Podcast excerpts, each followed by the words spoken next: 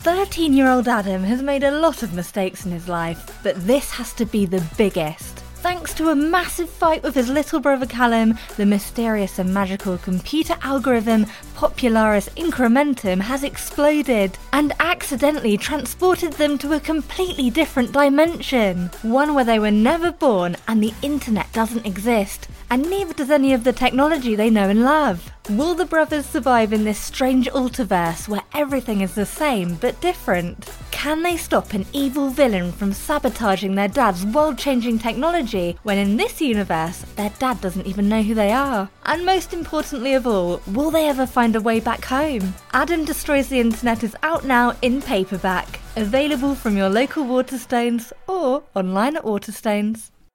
Hey, I'm Bex, and this is Fun Kids Meets, the podcast where we meet your heroes. This week, I caught up with Alasdair Beckett King and Claire Powell to find out about their amazing new book, Montgomery Bon Bon Murder at the Museum. Hello, Alasdair. Hello, Claire, and welcome to the show. Hello, Bex. Thank you for having me. Hello, Bex. Thank you very much. Nice to be here. Now, I um, I've read your book, guys, and I thoroughly enjoyed it. I've really, really loved hearing the story of Montgomery Bon Bon who is never seen in the same room as Bonnie Montgomery. Uh, Alasdair, can you tell me a little bit about your lead character? Yes. Well, Bonnie is a 10 year old girl uh, who's brilliant at solving mysteries. But uh, as you and I both know, 10 year olds generally aren't allowed to solve murders. Mm. And um, the ingenious solution that Bonnie has come up with is that she puts on a beret and a raincoat and a huge bristly mustache, and she becomes Montgomery Bon Bon, who is a distinguished foreign detective, uh, but nobody's quite sure what country he's supposed to be from. Yeah, I did love um, the the phrases and the accents varying a, li- a, little bit through the book on purpose. Obviously, that's the whole point. Uh, were you, would we say, inspired by Poirot, perhaps? Oh, certainly. I'm I'm a huge fan of, especially David Suchet's Poirot. Um, I think he's wonderful. Um, but uh, but Bonnie's grasp of uh, French is not that strong, so she slides into German and Italian every so often. I did notice a few little German notes in there as well, but I loved it. Hey, man, I was very, very happy to see uh, Montgomery kind of travel the world a little bit there. And uh, tell me, Claire, what was your inspiration for for drawing her? Well, that was interesting actually, because as soon as I read the manuscript, I had an impression of her almost instantly in my head, and I actually sketched her, um, both Bonnie and Montgomery Bon Bon, because obviously there's two characters for me to draw. Um, but I did it one evening watching the television, and I both characters came out in about five minutes. So um, I sort of took that as a sign that maybe these characters were already living somewhere within my head, and they just sort of needed a story to to bring them to life. So yeah, that was um, really great because sometimes characters can take a long time, but in this case they didn't. Which is very, very handy indeed, I imagine. Now, Alasdair, tell me, we uh, we meet your your character and her granddad, and they are in the middle, literally, literally straight away, like something exciting happens, uh, which means we are reading the book and we are in it, we are on the go. Um, and this isn't the first case that she has solved. You give us little snippets here and there of little mysteries that. Uh, Montgomery, aka Bonnie, has also been involved in. Yes, that's right. I'm I'm very impatient when I watch uh, or read a mystery because um, you know at the start there's just loads of rich people in a country house, and I just can't wait for one of them to die. I'm like, come on, get on with it. And so, so the murder happens in, in chapter one. There's there's no messing around, and uh, straight in, straight away, somebody has di- has died. Um, so Grandpa Banks and uh, and Bonnie are in the the Hornville Museum, which is a big creaky old museum full of bones and dinosaur skins and that sort of thing. And then the lights go out, and there's a scream upstairs. And uh, Bonnie quickly finds out that uh, a valuable artifact, the Widlington Eagle, has been stolen. So she and Grandpa Banks, well, she quickly turns into Montgomery Bon Bon, and they make their way upstairs to try to uh, to solve the case. And she's lucky that her grandpa is is pretty receptive to all of um, Montgomery's quirks, should we say, and plans, and kind of just goes along with her and just like, yeah, uh, we know we've solved mysteries before. Let's do it again. Yeah, Grandpa Banks is my favorite character because he's super supportive of, uh, of of Bonnie when he's a grandpa, and when when she's Montgomery Bon Bon, he's just Banks the detective's assistant, and he's uh, he's the, a loyal detective's assistant and he does what he's told. He takes photographs of the crime scene and he, he tries to help and usually makes things slightly worse. So when you were plotting this, did you know in advance like who the murderer was going to be and, and what the way of the mystery was going to work? Or did you write it and just see where it went to? I, I would be so good to just find out at the end yourself when you're writing it. That'd be great. But I wonder who did this. Oh my goodness, it was that person. Um, but no, I had to. I had I planned it, and of course, all good plans go wrong. So the the original plan changed and changed in the process of writing it. But I planned very very hard, just not very very well. Well, still your plan. That's the important thing, right? Yeah, you just need to have a plan. It doesn't need to be a good plan as as Bonnie demonstrates during the book on several occasions. Absolutely, she still gets there in the end. But uh, tell me, Claire, speaking of plans, I mean, we are greeted at the opening of the book with a brilliant plan of the museum, and we've got pictures of all of the characters as well. Again, did they come to you as quickly as Montgomery did, or were you just taking a lot of time over this? No, I think the other ones, some of them took a bit longer. Um, I think I spent quite a long time on Inspector Sands. I felt that I had to get her just right. Um, so she probably took the longest. And then it also took me quite a long time to get the candle sort of shape in the character whose name is Anton Price, um, and he was described very well by Alasdair as a melting candle, um, and that took me quite a while to figure out how to do that. Um, but yeah, the other ones actually, Rashida was somebody that um, we went back and forth on. Actually, myself and the designer Jamie trying to get that look right. So yeah, I think um, Bonnie and Montgomery Bonbon came easily, but the others I probably spent two or three days on. It's a really funny book. I did really enjoy it, and I love the fact that the illustrations match the writing um, in sense of humour. Uh, Alasdair, is it hard to make a book funny, or I guess as a comedian, does it just come naturally to you? I would love to say it was easy, um, but uh, well, I, you know, I'm a stand-up comedian, but that's that's very hard work as well. Um, it is. I find I find writing extremely hard. I'm very slow at it. I feel very lazy all the time. I think one of the the good things about writing like a funny mystery is one of the easy ways to be funny is to try to be serious and fail. And of course, murder is a very serious business, and mysteries are often very, very serious. And so, trying to take the serious bits seriously and then and then break out into something very, very silly is a is a good way of, um, of finding jokes as you go. Uh, the example you mentioned before, whenever Bonnie's previous cases come up, I can come up with a an absolutely ludicrous previous case that might be too silly if it were what the book was about, but I can still, you know, th- throw that in like uh, an international owl smuggling ring can make an appearance but not actually be part of the story. I mean, some of the stories that were mentioned, I was like, I want, I want this one as well, please. I want, I want this backstory because I'm pretty sure there is a, a pretty impressive uh, backstory to our uh, Montgomery going on there. And um, am I right in thinking there are more stories still to come, though? That's right. I think I slipped up earlier and said books instead of book um, because there will be a, there will be another Montgomery Bonbon mystery coming out later this year. And uh, all I all I know about that one is that there is a lighthouse and uh, a smuggler and an onion ring.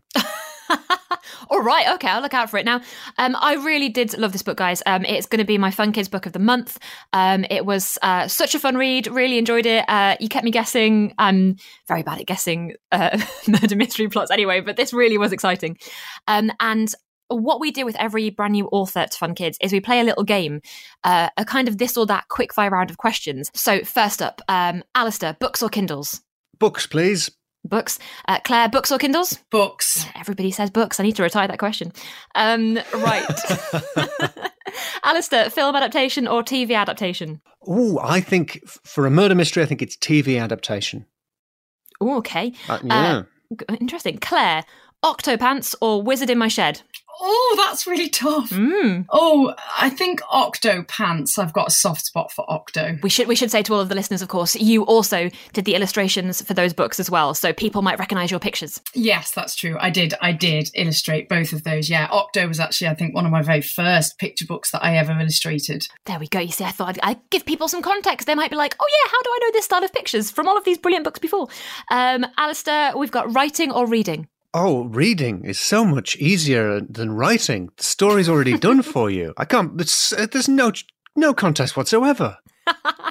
And uh, Claire, how about you? Would you prefer drawing or reading? Oh, I think I'd have to say drawing. Reading does come a close second, but I think for me it's drawing. This one's for Alasdair. Agatha Christie or Arthur Conan Doyle? Oh well, uh, mm, I actually think it might be Arthur Conan Doyle, which is which is very wrong because this book is more of an Agatha Christie type mystery. But I think I, I think I like Sherlock Holmes quite a lot. Oh dear. You know, go with your heart. That's all right. That's not a very Um, quick fire answer, is it? Sorry. It's okay. Honestly, sometimes the quickfire answers are longer than the actual interview. I definitely Um, made the noise ah more than you would want in a quick fire round. Claire, laptop or write by hand or draw by hand, I guess. Oh, definitely draw or write by hand. Oh, Alasdair, same question for you.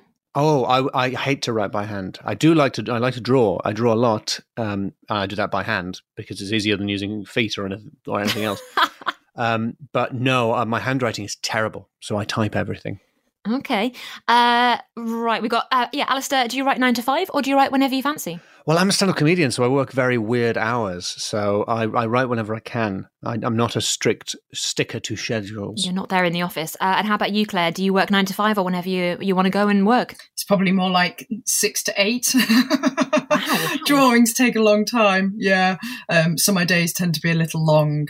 And, and I do try and have a routine. Um, I'm more of a, I'm probably opposite to Alasdair. I'm more of a morning person than a night owl. Yeah, six in the morning, man. That's, I didn't even know that existed. That's far too early for me. Oh my goodness. Alasdair, writing comedy or writing books? Oh well, they're not that different. There's jokes in the books. I think it's. I think it's the, it's the same, isn't it? I don't think it's that different.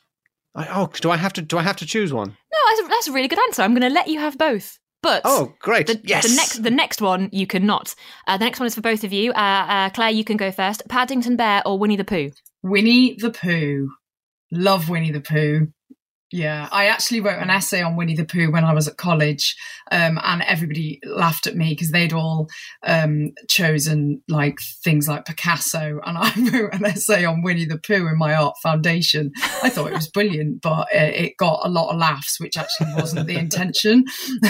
I think that was a great choice. Uh, Alasdair, how about you? Paddington or Winnie the Pooh? Well, I'm I'm going to have to go with Paddington because I remember the brilliant stop motion animated version of Yeah. Paddington, where Paddington was uh, a, a, a like a three dimensional bear, but all the other characters were inked on cardboard, which is I love I love mixed media animation, so that's why I'm going with Paddington. That's a great answer. The next question I've got in the quickfire round, uh, Alasdair, you can go first. It is pretty simple: Hogwarts or Narnia? Narnia. Straight away. Claire, how about you? Hogwarts or Narnia? Ooh, I think Narnia. Yeah, I think Narnia because it's from childhood. So yeah, Narnia. A double Narnia answer, okay. And finally, the last one, guys. I'm not going to lie to you. This is the most important one. You could literally say anything for any other question, and I wouldn't care, but this is the one I will judge you on. So, here we go. Uh, Claire, you can go first. Salt and vinegar or cheese and onion? Salt and vinegar. I'm not going to tell you what I feel about each answer until Alasdair said his. Alasdair, salt and vinegar or cheese and onion? I mean, Bex is obviously furious, but I'm going to make that even worse by saying salt and vinegar. Of course, the correct answer. Salt and the vinegar. correct answer. Oh, it is the correct answer. Yes. I didn't want to. I didn't want to make a big deal when you said salt and vinegar, Claire. I didn't want to make a big deal of it because I thought then I'll give it away. But I was trying to do my stern voice. You covered it up so well. I really thought you hated salt and vinegar when you when you r- got when you answered that. Wow. I was actually a little bit scared that I'd, I'd yeah, that I'll never be invited back ever because I gave the wrong answer. But I'm glad to hear I gave the right answer. Honestly, no, salt and vinegar is the correct answer. If you say cheese and onion, I just stop the interview immediately and just delete you. So well done. You absolutely smashed it. Um, well, guys, thank you so much for telling us all about uh, the brand new book, Murder at the Museum. I believe it came out um, earlier this month, but hopefully, I'm assuming we'll see you in the studio for the next one. We can chat about more uh, Montgomery Bonbon mysteries. And uh, Alasdair, Claire, thank you so much for chatting to us. You're welcome. Thank you very much for having me on. Thank you. Thank you. That was Alasdair Beckett King and Claire Powell. I love this book so much. Genuinely thought it was really, really funny, really great. It kept me guessing till the very end. And I've got to say, I can't wait for more Montgomery Bonbon. Remember, if you love this podcast, listen back to all of my Bookworms episodes as well, where I meet loads of brilliant authors and discuss lots of other incredible stories.